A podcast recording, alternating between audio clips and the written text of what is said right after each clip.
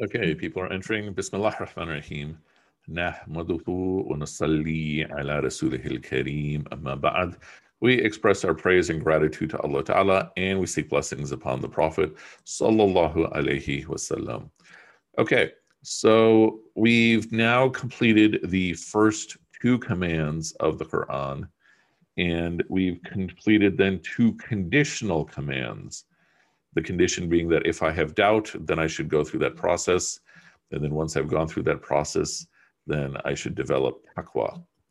Now we are going to see the third command. Some of you might have already looked it up. Some of you might have looked it up and understand it. And some of you might have looked it up yet maybe not understand what the command is, but we are going to go through this. But before getting into it, uh, the point we, we left off with uh, yesterday was that the first command makes sense to be the first command, right? Be the abd of your Rabb, worship your Rabb you know, and that's essentially establishing the oneness of God. And the second command makes sense.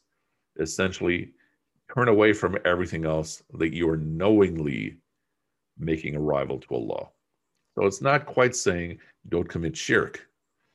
I mean, that's obvious in there, but even look at all the different uh, things in life where you are perhaps giving a rival to Allah knowingly and turn away from those things, especially looking at all that Allah does for you.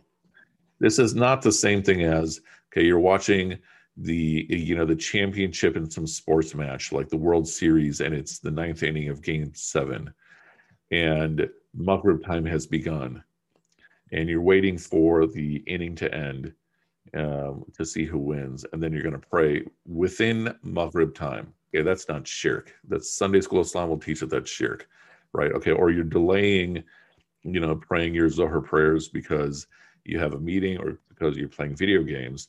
If you're still praying it on time, okay, you didn't commit shirk, and and so, and so I have to emphasize that. Uh, again, a lot of times we point things out as shirk, but they are not. Nevertheless, first command makes sense, second command makes sense, and then addressing doubt immediately after that, that makes sense too. But then after that, we would think, okay, well, then what would the third command be? It would make sense if it's about prayer, because prayer is so central. It would make sense that it's about charity. Charity is so central. It would make sense that it's about speaking the truth. Speaking the truth is so central. And it's none of these. In fact, the command for prayer doesn't come for another 80 ayahs. And we're literally taught a salat imaduddin, that a salah is one of the pillars of, of the deen. And to really make this point, even the hadith of the five pillars doesn't use the word pillars. Bunya Islam ala hamsin. Islam is built upon five. Someone, you know, somebody in English language came up with the idea of five pillars. And and so but the actual word pillar is used for prayers, and yet it doesn't come for another 80 ayahs. So now let us jump in to this um, fifth command, and then we're going to have hopefully a fun and perhaps for many of you an awkward exercise in, in a moment, inshallah. Let me get this thing up. This, uh, this, and all right, once again, let me know you can see the the Quran on your screen. Okay. So, ayah 25. وبشر الذين آمنوا وعملوا الصالحات أن لهم جنات تجري من تحتها الأنهار. Give good news to those who believe and do right or do righteous deeds, that for them are gardens beneath which rivers flow. كلما رزقوا منها من thamaratin rizqa. Every time they are given a fruit from it, they're to eat. They say this is what has given been given to us before. mutashabiha, and they will be given fruits resembling one another. وَلَهُمْ فِيهَا أَزْوَاجٌ مُطَهَّرَةٌ And for them there shall be, this says wives, it's spouses purified. This is gender inclusive. And they will live forever. وَهُمْ فِيهَا خَالِدُونَ. Yeah. So, the third command is to give good news to those who believe and do right, that they will have gardens beneath which rivers flow. First, let's talk a little bit more about about the details of this ayah. Let's shift again to uh, the whiteboard.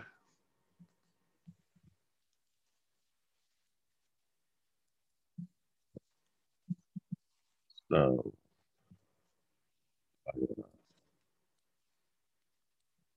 two twenty-five. So, first,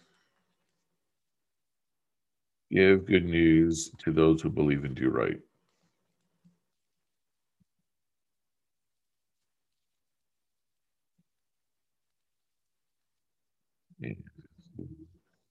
Right? Yeah. Uh, one small point that I didn't write on the screen that's a, a small point, uh, but perhaps significant in the Arabic, is the previous two commands uh, were speaking to us in the plural. This is speaking to us in the singular. So you'll find some translations will even include change that, add in brackets Prophet. But they tend to be inconsistent because there are other passages where there's an instruction uh, stated in the singular, like the surahs that begin with Qul, Qul huwallahu had, Qul a'udhu birabbin nas, Qul a'udhu birabbil falaq, say, and that's also done in the singular.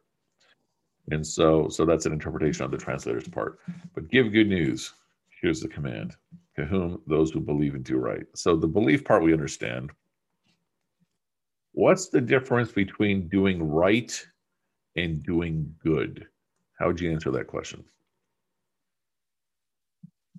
Anyone let me write down doing so question doing right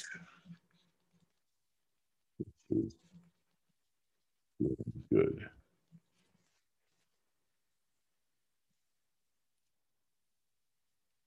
Any thoughts? Any guesses?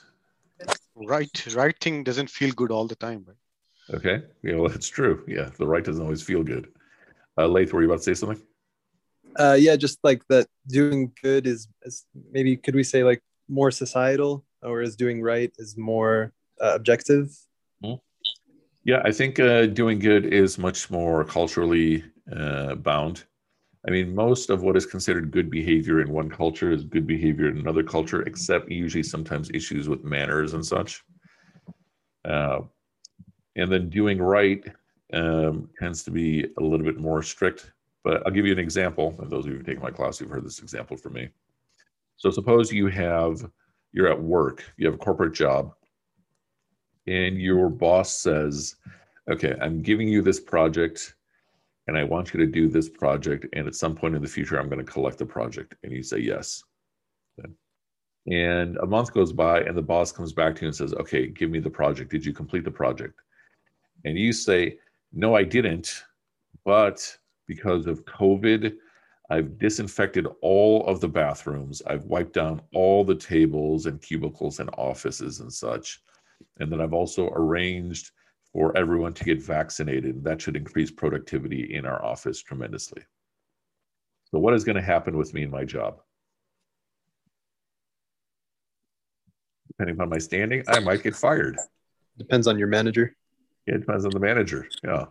So, did I do a good deed or a right deed? Good deed. Yeah, I did a good deed. And that's essentially the difference between a good deed and a right deed. So the right deed is something that's been prescribed.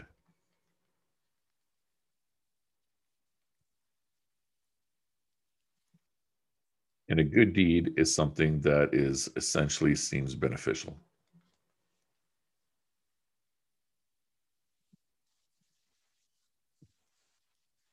So will Allah reward us for good deeds? Hopefully, we had uh, you know a big part of the conversation about intentions and actions and such But that is different than what is prescribed. And so, with prescribed deeds, the benefit may or may not be as easily noticeable, or we might invent possible benefits. So, for example, the daily prayers are a prescribed deed. What are some benefits of doing the daily prayers?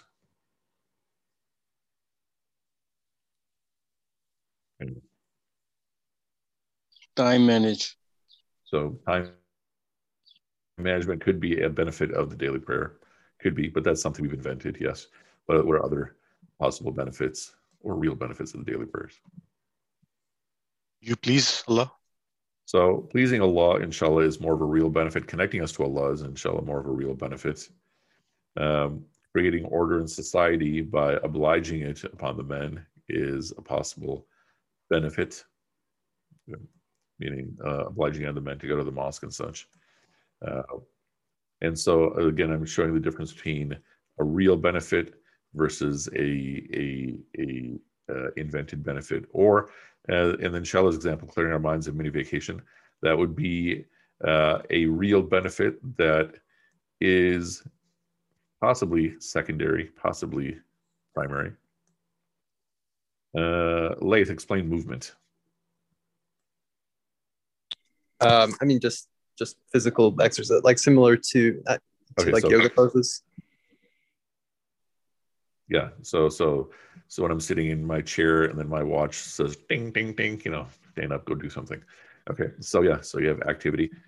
I, I've met a couple different people over the years who literally argue that in when you perform the full Muslim prayer uh, in different parts, you're literally stretching every single muscle in your body.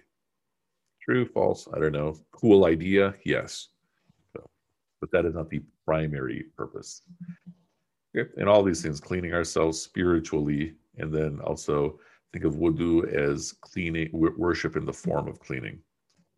And so, again, the point here is that even if there were no identifiable benefits to prayer, it's still a prescribed action. And so, likewise for fasting, likewise for the pilgrimage, likewise for the zakat, so forth and so on. So, to those who believe and do right, give them good news of what? Four things are listed gardens beneath which rivers flow.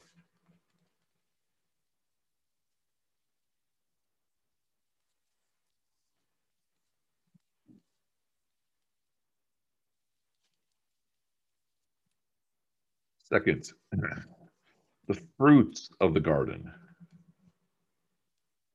Third, pure companions. And fourth, eternity. Now, if we were to first think of what is the incentive that's being listed here. Okay, so let's go back. And number one, the Quran is in Arabic, right? So it's speaking primarily to a specific generation at the time, you know, 600 in the 600s. Uh, these Arabs, patriarchal society, Arab men in the desert. So, at one level, a garden beneath which rivers flow, self irrigating garden, is going to be appealing to someone who's living in the desert compared to someone who's living in Southeast Asia during monsoon season. Uh, the fruits, this is an interesting point here uh, because there's a different a number of different words for fruits. And the one here can be read both physically and metaphorically but you're going to have fruits that you're going to partake of of the garden that will have something familiar about them. Again, first, just we're talking about what's being offered. Pure companions. So if you go to Surah 55 and Surah 56, Surah Ar-Rahman and Surah Al-Waqi'ah, it speaks about these wide-eyed, fair maidens, these virgins of paradise. Now that would be speaking primarily to heterosexual men. Here, however, it's actually gender inclusive. It's both and then eternity. Okay. Uh, this, especially as you get closer and closer to facing your mortality, either because of age or because of other life events like illness, you get more conscious about what is your legacy and your eternity. And what I'd like you to think about is that in all these four things,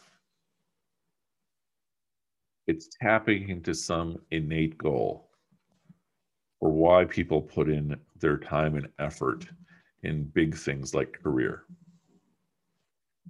And one question I received is Does purity refer to virginity? This is an interesting point. I think in modernity, virginity has become the definition of purity. Whereas historically, it seems as though loyalty was the definition of purity. Yeah.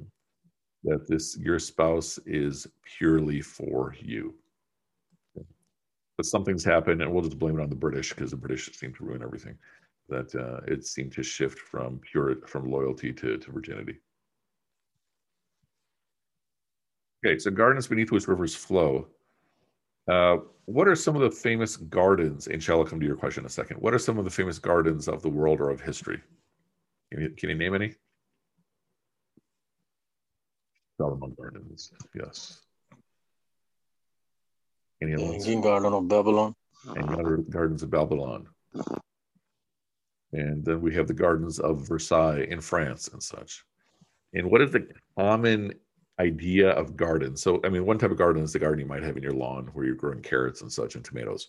But what is the common notion of gardens? That gardens are the frill that that decorate a castle. And so think of, you know, a castle as this big stone structure usually. And then you'll have the gardens on the outside decorating it. And a lot of times on the inside, you'll have rugs and such right? It's not going to be like a suburban American house where you're going to have drywall and all those things.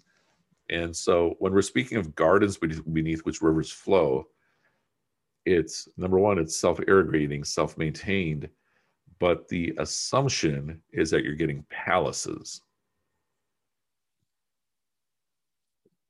And so, what is the goal?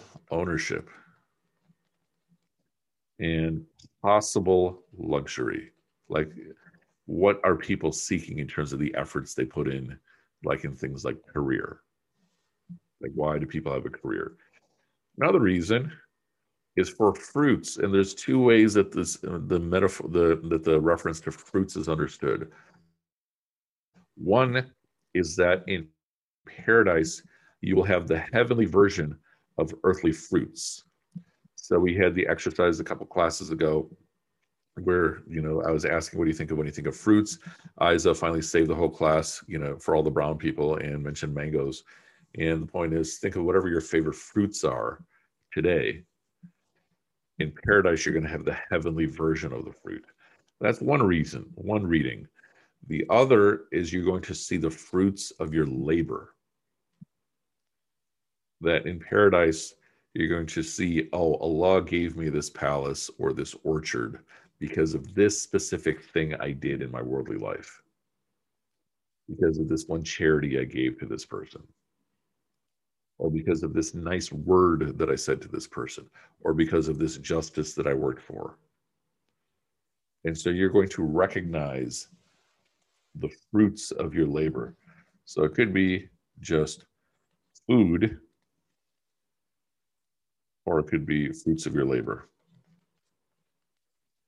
So sometimes people have a career, you know, like a teacher, like a farmer, where the thrill is not the salary.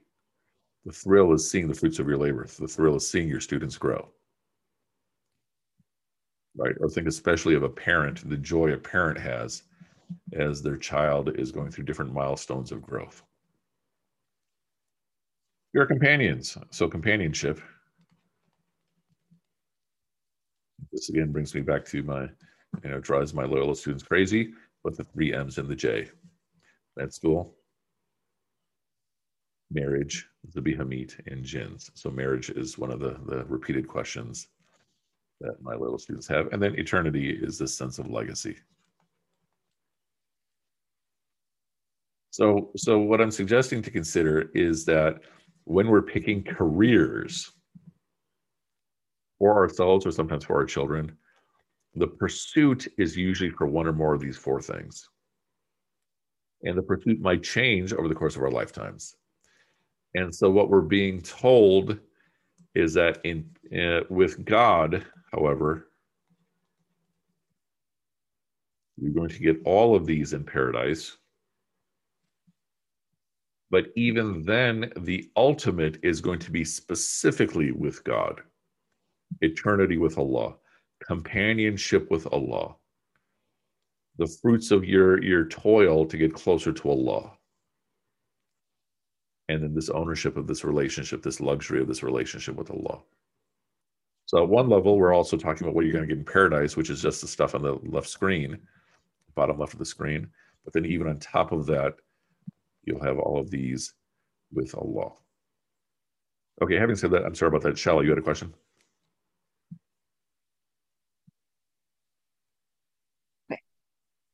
my unmute button wasn't coming up. Um, okay, so I have a couple questions now. Um, they magnified. Um, so the gardens, so that they will have gardens under which rivers flow. You made the connection to like castles and implying ownership, and I'm not sure that I quite understand that because that never came to my mind whenever I've read this. I just think nature, like the beauty of nature. I never imagined castles, and I don't mm-hmm. even know did they have castles at the time of the prophet in those Arab communities. So um, they did essentially up north. Uh, there, so the tribes in Mecca seem to be much more into nature and lived in tents and simpler homes. Uh, but then there were other tribes where uh, further north where they literally had palaces. So I just don't understand why this verse is implying ownership or luxury and not just like beautiful natural gardens. Well, I mean, I think that's definitely there right from the start if that is something that appeals to you. And that was the point that I made that, you know, if I'm if I'm living in a place that's already lush and green, um, this is probably not going to be as appealing to me. And so if I'm in the desert, this is probably going to be appealing to me just on its own. Uh, but for that, we would just need to say gardens. Right. But then when we're adding gardens beneath which rivers flow and so forth and so on, and then we're taking it further, we can read this as these are self maintained gardens. Mm-hmm. Or if the rivers are flowing beneath them, that they're super, super lush, thick gardens. And then I'm even taking it further to suggest that maybe they're also implying palaces, that gardens are usually around. I'm talking about those would be the manicured gardens as opposed to forests and such. Okay. and then the the pure spouses. I mean, can't that mean like spiritually pure?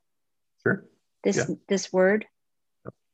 I mean, tahara is is literally the most commonly used word for purity in in in the the primary sources, and and so uh, a lot of people today read this as virginity. And I think that's literally a, a European imposition, a medieval European imposition. And so a common way that this is read is loyalty, but spiritually pure, absolutely. Thank you. Okay, very good. Any other questions or thoughts? Uh, Isa saying there are castles in Yemen. There's definitely monarchies in Yemen, so I'd assume there would be castles as well, as well as uh, overseas in Abyssinia and such, Ethiopia uh, luxury and comfort at its best. Yeah, all those things. Okay, so having said that, let's see how the classes here. Okay, one, two, three, four, five, six, seven, eight, and then out of 15, 16, 17. Okay, so give or take half half of the class self-identifies as men, half of the class self-identifies as women. Okay, so here is what we're going to be doing. Okay. This is going to be an exercise that you're going to find to be uh, at first or mostly very, very awkward. You do not have to turn your camera, but you'll have to either uh, write in the chat box or uh, um, um, turn on uh, turn off your microphone when you go into your breakout rooms. Okay. So first, take a note. Let's see who would I put in charge. Uh, uh, I'm going to put Afnan because her name starts with A. Uh, she's going to be in charge of the uh, the the women's group. And Shahir, your last name starts with A. I'm going to put you in charge of the men's group. So you two are going to go first. Yeah. So, hey, here, um, give me some confirmation that you can hear me. Okay. Yep. Okay. Okay. Uh, so, Shahir, you remember the Jazakallah circles? Vaguely. Right. So, here's what you're each going to do. I'm going to put you in a room. And so note this down, especially if not Shahir. Okay. For each person, so each person is going to address all the rest of the people in the group one by one. Okay. So Shahir is going to address Khurram, and Shahir is going to address Mohsin, and Shahir is going to address Wasim. Right? Afnan is going to address Amina. Afnan is going to address Judy. Afnan is going to address Jewel. Yeah. And and you have to say their name followed by may Allah reward you for, and then you have to come up with something. Okay. So, for example, if I were to say, Shala, may Allah reward you for your very good questions. Khurram, may Allah reward you for your very good responses to answers. Afnan, may Allah reward you for the funny text you just posted. Okay. So each person is going to have to do this to every other person in the group. So if it's Khurram's turn, he has to one by one say this to every person in the group. Ideally, say a different thing. The hard part is in almost all the cases, you're not even you don't even know what the person looks like. So you just have to come up with something nice. And you have to mean it. Okay. Yeah, this is where the awkwardness comes in. Yeah. And and so so two steps. That, that Laith, you have a question. Oh no, that was accidental. Okay. Sorry. Okay, so uh, uh, do you all know how to? Okay, here I'll move you into the breakout rooms, and and so so let's see. We'll make group one, uh, room one to be the women, room two to be the men. And okay, most of your names it's easy to figure out if you're a man or a woman. So Afnan, you're going to group one. Uh, Isa, you're going to group one. Uh, Amalek, uh, I'm sorry, are you man or woman? Amalek's iPhone 3. If he's there. I want to guess that you're you're a woman, but I don't know. Okay. In the meantime, Jewel, Judy, and Shala. I think I have everyone. So Afnan, Isa, Amina, Fariha, Jewel, Judy, and Shala. Okay. And then that leaves Iqbal, Khurram, Laith, and Nader, Shahir, Wasim. All right. So in a second, you're going to be drop kicked over to the breakout room. And then Afnan is going to start the process in her room. And Shahir is going to start the process in his room. Ready? Any last questions? Okay and then depending upon however long it takes once you've once the whole room has done every person then you'll come back to the to our our room so again uh, one person is going to do everyone and then that person is going to call upon the next person who's then going to do everyone okay so let me add that as step three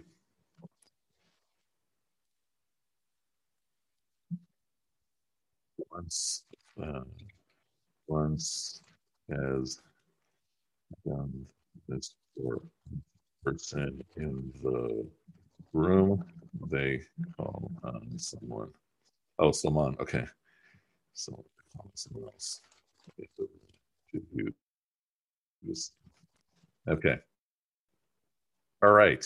So let me also send Salman to, um, to that room. And Goodbye. So now you should get a sign that says to go to the breakout room.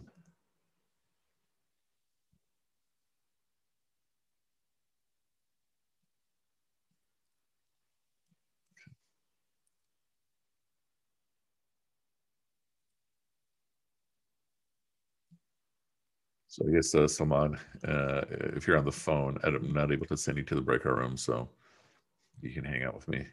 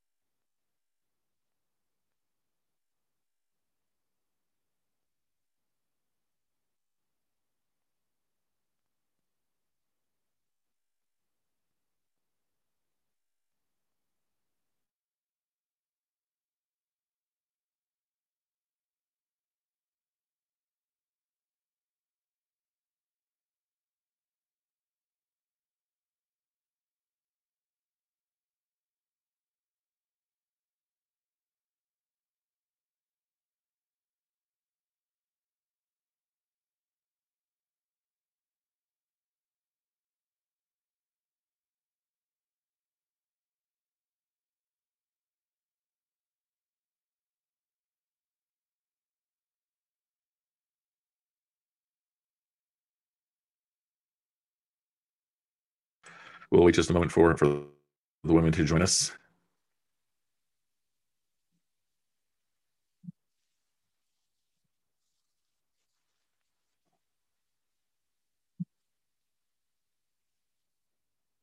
How many of you already knew other people in the group? So obviously, Nader and Laith knew each other.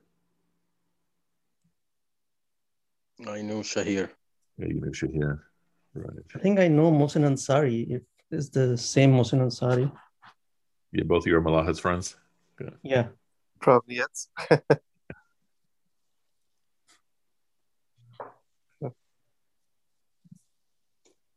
Is this Dr. Mohsin Ansari or is just Mohsin Ansari? No, Mohsin Ansari. I, I do get confused with, with Dr. Mohsin. No, I'm not not him. Okay. All right. Well, we'd love to know you, inshallah. Yeah, inshallah. But yes, maybe Malat uh, is still the com- common friend here. okay. Remember there one, two, three, four, five, six.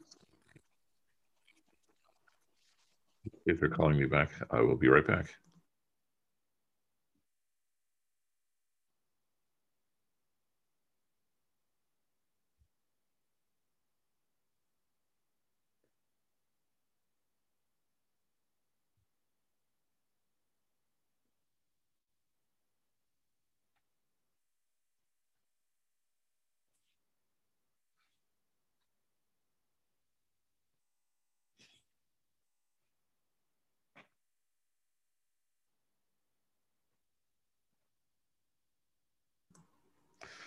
All right, everyone is bouncing back into the room. Yeah, I think the only person left.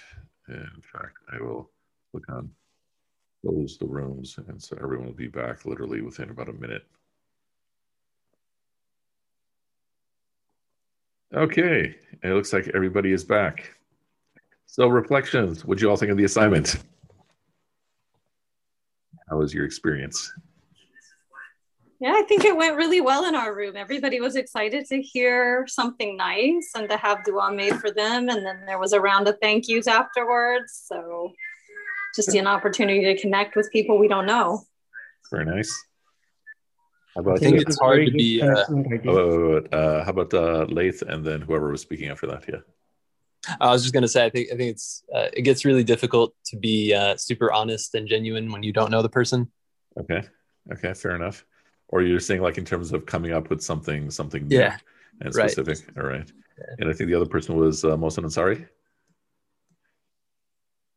Or somebody else was speaking. No i don't, I don't think it was me. It might have been someone else. It was me.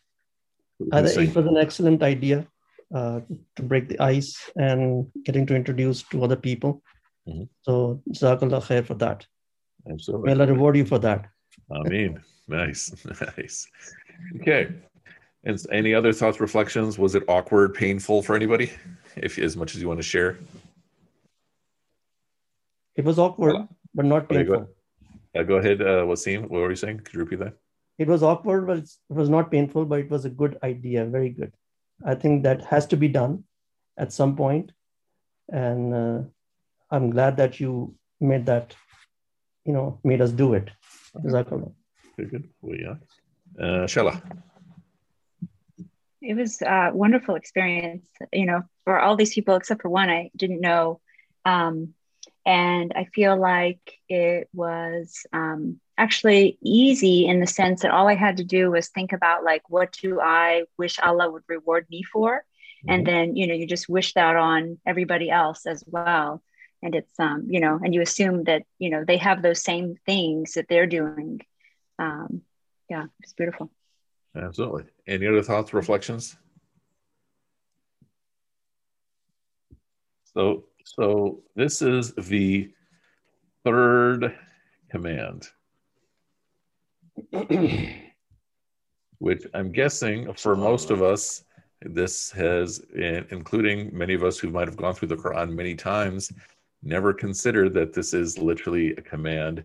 And like I said, comes 60 ayahs, no, 80 ayahs, 80 ayahs before the command to pray. When we start from the Quran from page one, the command to pray for the generation of the prophet, peace be on him, didn't come for about 13 years. And, and so the point is that this is how big of a command this is.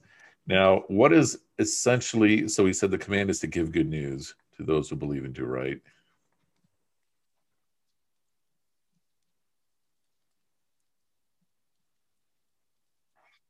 And so, what did we do? We made it into a prayer. May Allah reward you with such and such.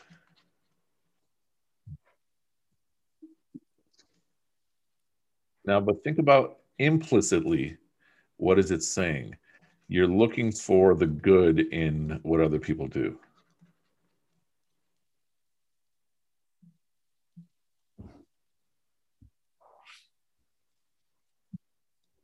Other people's now, as a general principle, uh, we're taught you shouldn't be sticking your nose in things that are not your business. So that's already assumed. But it's very easy to let shaitan dictate how you look at other people without us realizing it. It's very easy for our nafs to dictate how we look at other people, which is often through the lens of jealousy, um, unhealthy competition, and such. And so now you're also having a focus on what to look at in terms of what other people do. You're specifically looking for the good, the right of what other people do. Uh, Judy, were you about to say something?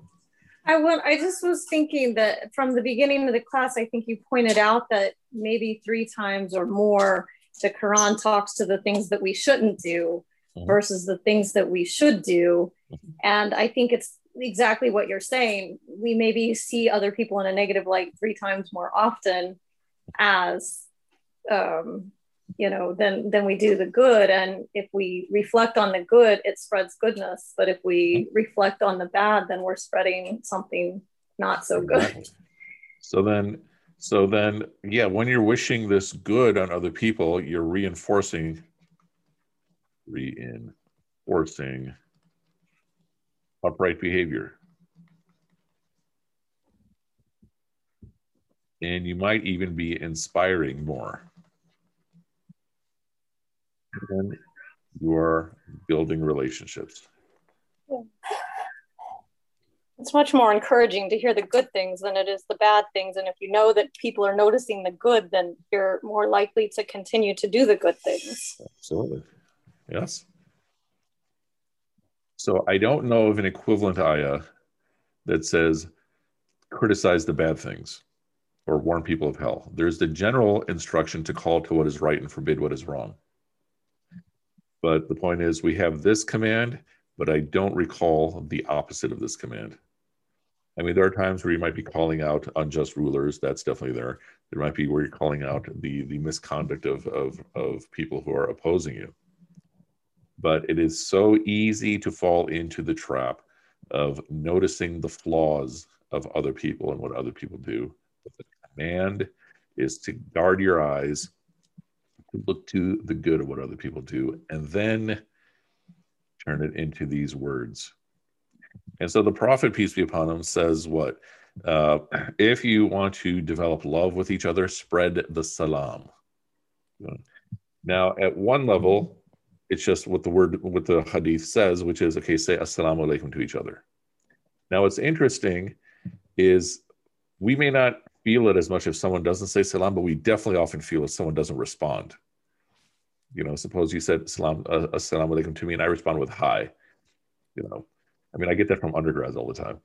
But on top of that, the another point to consider is what is taking place deeper when you're saying assalamu alaikum, you're literally making a prayer for them. Assalam is one of the names of Allah. So when you're saying assalam alaikum, you're literally saying, may the peace of Allah be upon you. You're making a dua for them every time you're doing this greeting. Okay, now if you understand that point, you're understanding something even more subtle about human nature. That if you want to develop love for someone, serve them. And then it's in human nature that you will start developing more love for them. And so, what is the service here? You're making dua for them. Good. Of course, this can also be completely abused, you know, where when you serve someone so much, then you become a target for abuse. That's not what we're talking about here. we're basically saying as a basic principle if you want to develop love and fondness for someone especially if you feel something in your heart against them for no particular reason or you know you shouldn't at the very least keep praying for them. And better than that figure out ways to serve them. And so that's the teaching of the prophet for how to develop love. And then here what do we have? Is that when you are coming across the work that believers are doing, look for the good and then express these support and prayers. So in simple language, that's language like, may Allah reward you, jazakum Allahu khairan, barakallahu fikum, all those things. It doesn't have to be any fixed script. Key point is one, you're controlling where your eyes are focusing on. And it's perfectly fine to be in good competition. In the middle of the surah, we're actually prescribed to be in competition in good. And, and so that's different than just competition trying to win. Competition in good means not only do I want to do my good to do, uh, not only do I want to, I want to beat you in terms of doing good, when I'm helping you in doing good, that means I'm also doing more good. So this is the third command. And again, from this point forward, consider it a command upon yourself. Now, does this mean you have to do well wishes every single time you see something good? And you probably wouldn't, you wouldn't have enough time to exist then. That'd be like saying Bismillah before you do everything. But make this your recurring practice, especially in terms of how you focus on other people. Afnan.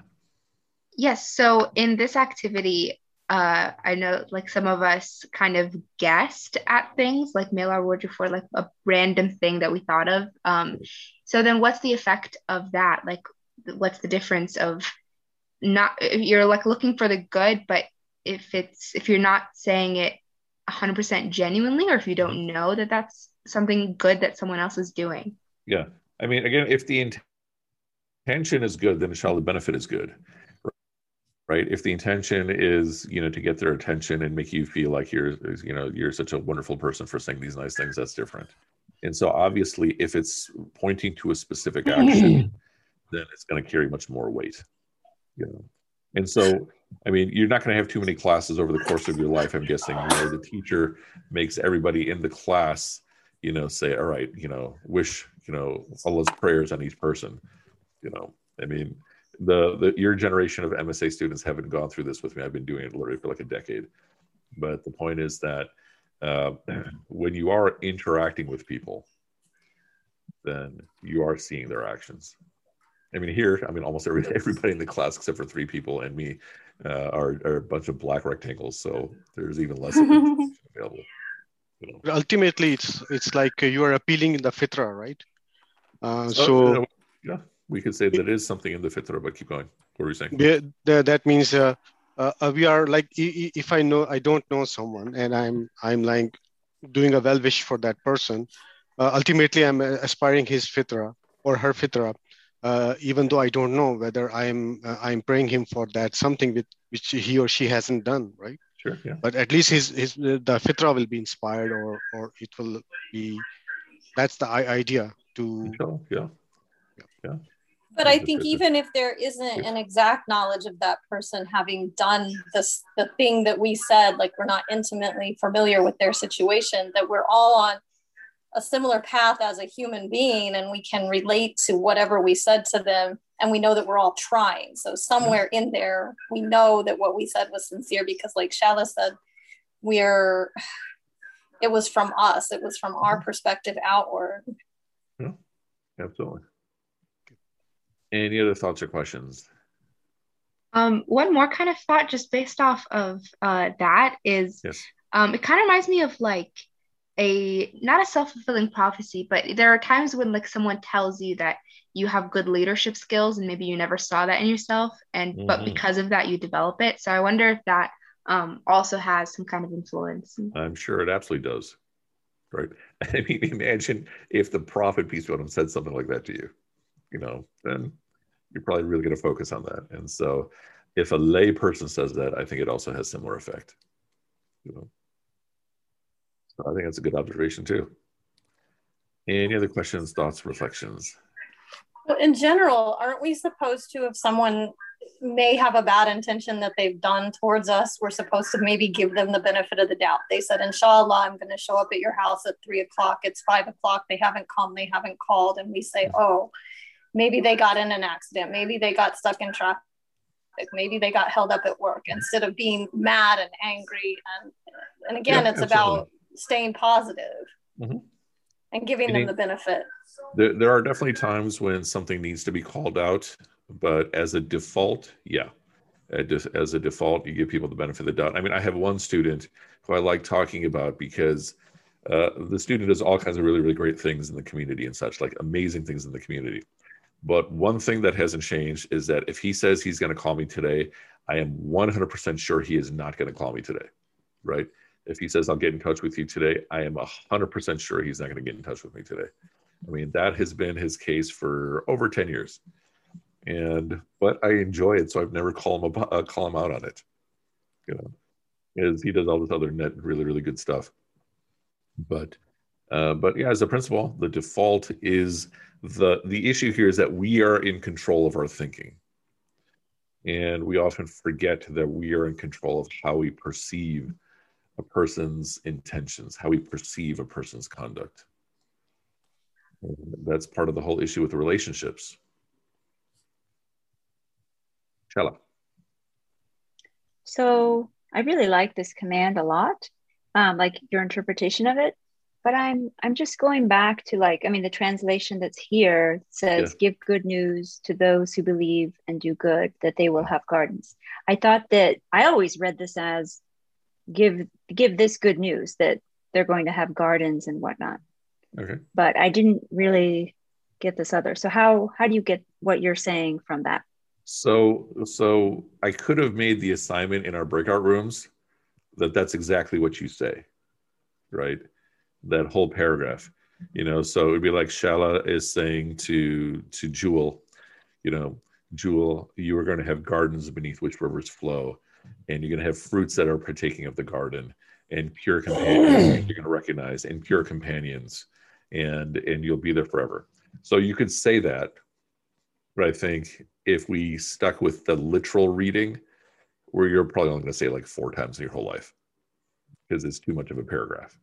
And so we're basically just simplifying it. Make sense? And we didn't even specify how Allah will reward you. We just basically said, may Allah reward you. Yes.